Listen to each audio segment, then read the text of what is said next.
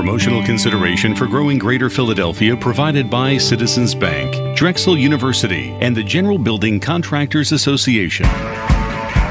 This is the Growing Greater Philadelphia podcast, bringing you more of the interviews and stories from the Growing Greater Philadelphia radio program. Now, here's Matt Cabrey. Hey, everybody, welcome into the next exciting edition of Growing Greater Philadelphia. Settle in, get comfortable, because you're really going to want to hear this inspiring story about Invincible City Farms. And we're really thrilled to welcome Fredric Byarm to our program. Fredric, it's great to have you. Thank you very much. I'm really excited to be here, and, and this is just a wonderful opportunity. So, Invincible City Farms, how do you describe what you and your team do? I think the best description for Invincible City Farms is a program or a company that's designed or with the mindset of how do you eliminate a food desert, not just make it more comfortable to live in a food desert. Interesting. And Fredric, share with us what your inspiration is. I know you have a really eclectic, if you will, and interesting story, but you ultimately got to this place where you had this cool vision of addressing, you know, this food desert challenge. And tell us how you ultimately got there. Well, ultimately, at the end of the day, like I remember being a kid growing up in Camden, New Jersey. Yeah. and eating these wonderful culinary design things called syrup sandwiches. I don't know if you ever had one, but it's basically white bread and imitation pancake syrup. As you can tell, you know, it's like one of those Food Network, you know, high level, top rate meals, but Right. it's what's called poverty in America. Right. And how do you really do something about that? You know, I spent time as a chef in some of the finer hotels, resorts. I've had my own restaurants. I've done Food Network. I've done all those things. Yeah. And I cooked and prepared meals for the affluent. And so it's like, well, where's the people who are providing meals for those who are not affluent? Like, mm-hmm. where's the culinary expertise for those people who have not, who really need it? Right. And so I said, well, okay, if I can feed the affluent, why can't I feed people who grew up like me? Right. And so there's like the motivation. And then I was able to spend some time with hospitals doing culinary nutritional programs for mm-hmm. vulnerable populations. I saw that there was maybe an opportunity to start growing food to move into local food banks. And I was like, well, wait a minute, why don't we kind of pair this together Right. and get the price point down for access to organic, healthy food? Okay. And then if the price point's down, then people in distressed communities can afford them and Right. they can start eating better. Right. And there's kind of where it came together. Okay, that makes sense, and I appreciate that. I also want to learn a little bit more about the path that you just kind of highlighted. So, mm-hmm. born and raised in Camden, spent a lot of time in Somers Point and Mays Landing in beautiful southern New Jersey. Mm-hmm. But then your path in life took you out west. Was that part of your culinary training that found you at restaurants or hotels in Colorado, or how did you weave your way through that neighborhood, if you will? So after attending culinary school here in Philadelphia at what at the time was the restaurant school, now it's like the Walnut Hill Oh, yeah, College. sure, yeah. At the time it was the restaurant school. Yeah. I was fortunate enough to get my internship at the Four Seasons Hotel in Logan Square. Nice. And so that introduced me to culinary arts at a whole different level. It gave me the opportunity to really, from there, after getting out of school, tr- travel quite, you know, extensively in and out of Europe, down to the Gulf Coast, over to California. And I really leveraged being able to cook as being able to see the world and see the country. Actually, what got me to the West Coast was unfortunately the passing of my mother who had moved out west. So I was able to spend some time with her before she passed. And I, mm-hmm. I happened to stay out there. Before going out west, I had four restaurants. Two of them at the Jersey Shore, two of them up in Vermont. Mm-hmm. They were farm to table places Okay. um, or seashore to table. We did some exciting things. We were listed in the Philadelphia Inquirer in 2000 as top five Jersey Shore restaurant. Nice. We, you know, some wonderful things, some exciting things, some challenging things. But moving from the restaurant industry and kind of wanting to be the next hot chef in the world and, Yeah. and chasing that dream, ended up working with hospitals, just wanting to do something that was a give back Yeah. and not just kind of an ego feed. Yeah, sure. And Yeah. that's what led to working with vulnerable populations and feeding people who were- not just, you know, tremendously fortunate. So I love that because you know you have seen in the restaurant business in general, is a tough business. There's lots of highs, there's lots of lows, there's lots of places where you can kind of just, you know, stay pretty even. And it sounds clearly you've had some great successes. I suspect you've had some hurdles and challenges that you had to overcome as well. A couple years ago, you find yourself back in the greater Philadelphia region. Family brings you back home, if you will. Right. And now you call our greater Philadelphia neighborhood home. And you have this inspiration to start Invincible City Farms. Mm-hmm. I have to ask, and, and you know this, and this is probably one of those challenging situations that you encounter often. Urban farming, if you will, is also a challenging space. Share with us your view on, you know, how and why some of these endeavors are really successful and some of them just kind of never get the traction that are necessary to, to deliver success. Right. What I've learned through quite a bit of study and, and just really seeing what's happening, and not just in the immediate facility, but really across the country in, in the urban farming, urban agriculture, I think what you have is people who are really great growers and really excited about the produce and the product. Right. And then you have some people who are really excited about the investment portfolio and what mm-hmm. they can do, and maybe they can turn this enterprise into something that really generates some money on the bottom line. Yep. And then you have people who are more focused on the distribution, and you just have those different segments. Unfortunately, you don't have this really concise, direct communication or, or networking or working together partnership between each of those, or you don't have someone that's doing all of those. Mm-hmm. And so there's not really a vertical integration.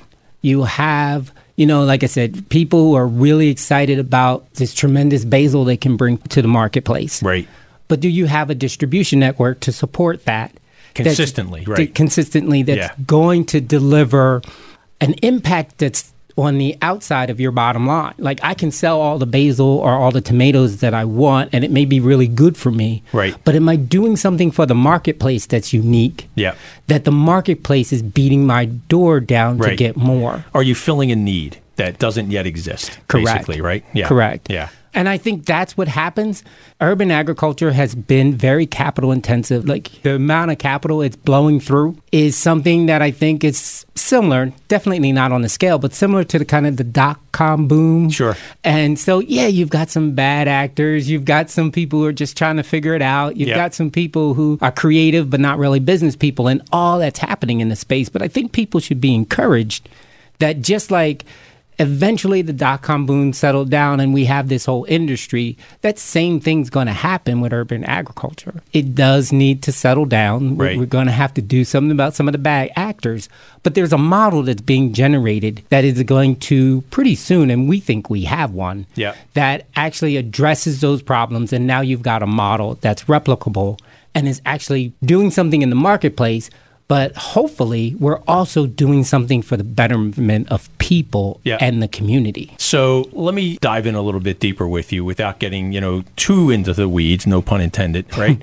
with uh, both kind of the business model, but also the impact. Because as you referenced, you really want to help people and do it in a socially responsible way by providing access to quality food in what historically is known as a food desert, whether mm-hmm. it's Camden or North Philadelphia or Chester or Coatesville or maybe other areas of the greater Philadelphia region that frankly just don't have access to quality fresh fruit and produce and other kinds of natural food items, you know, that don't have preservatives and other kinds of items that are required for packaging and, and long shelf life, if you will. So, how do you ultimately get a product, if you will, from the ground to the kitchen table for someone who normally wouldn't get access to it? Is there a model that is easy to explain?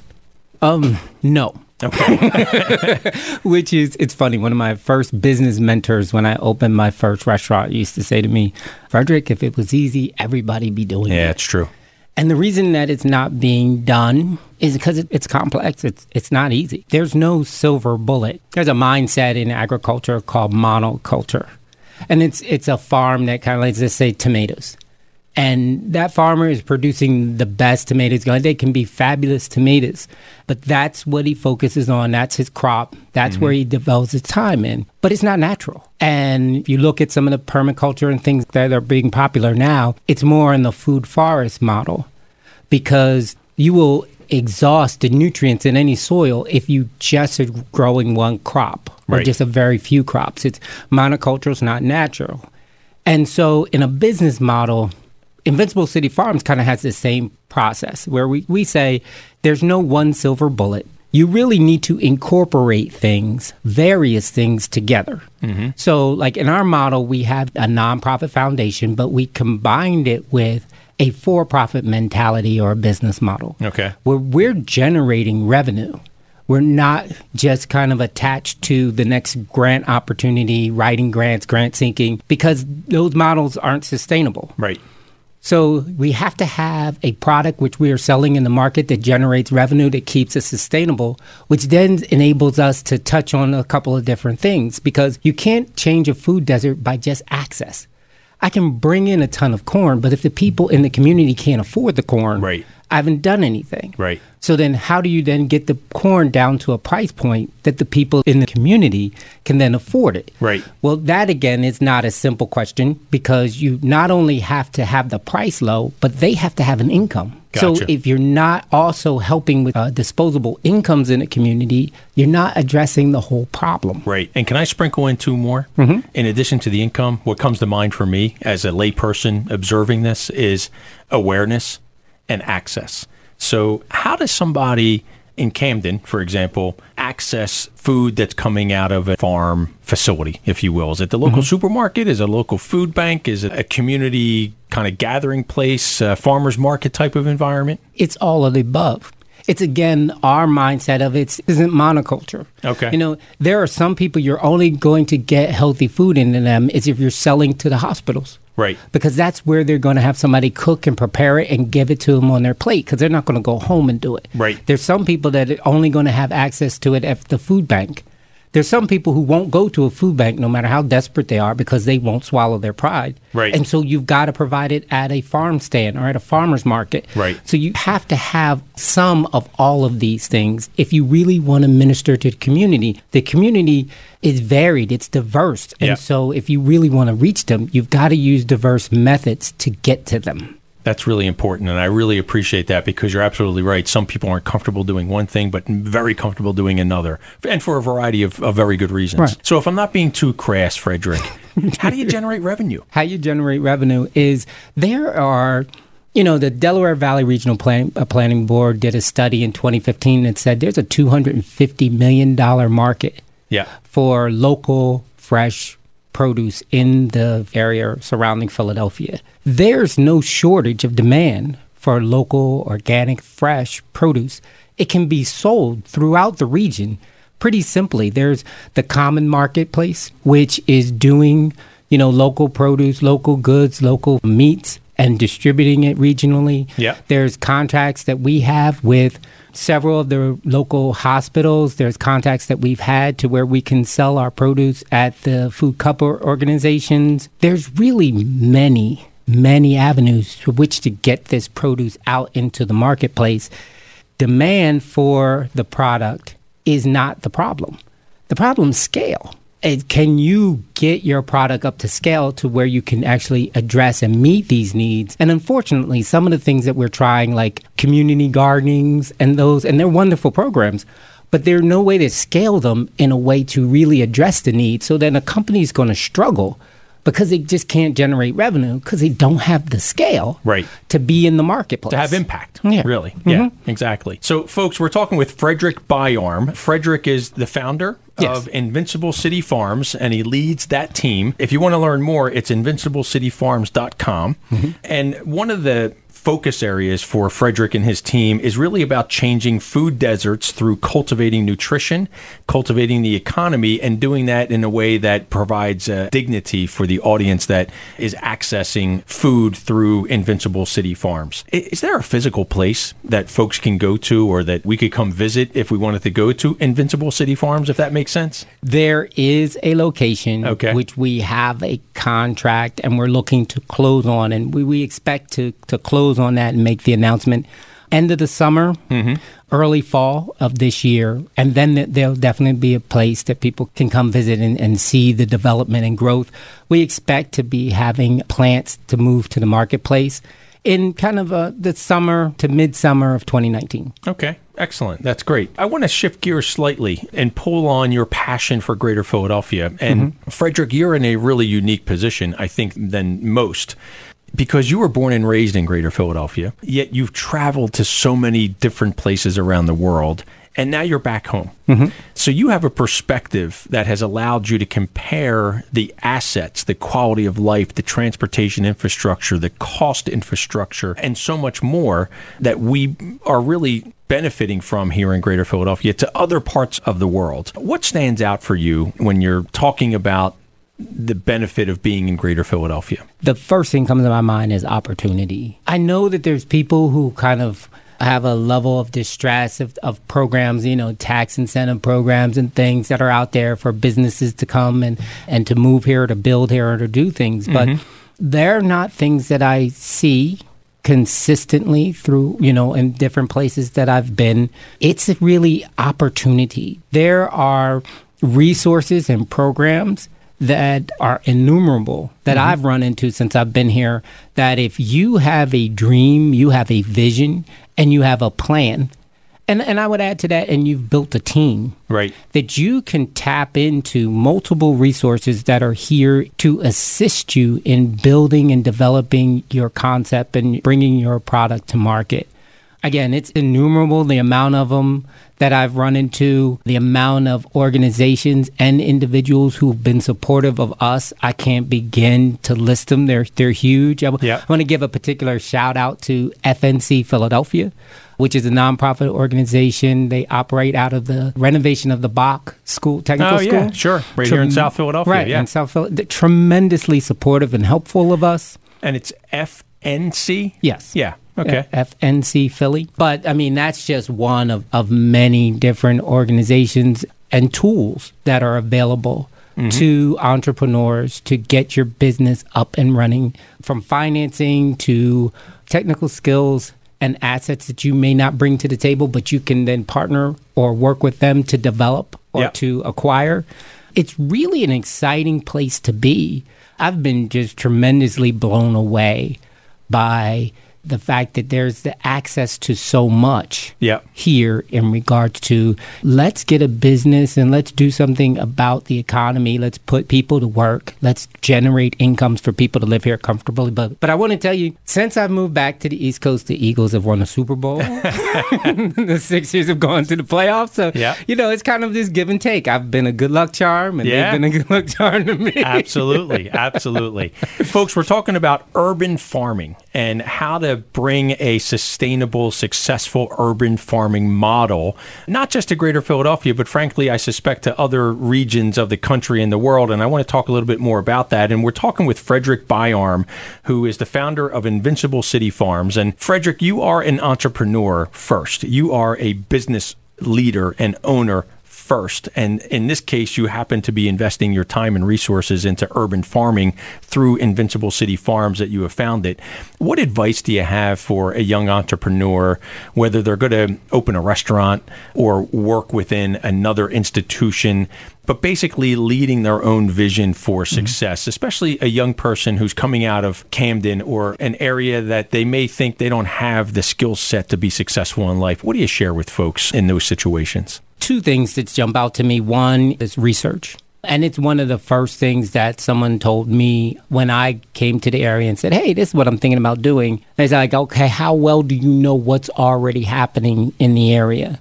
And spend some time finding out what already is being done in the marketplace and in the area that you want to move into. And that's probably been the best advice I've had.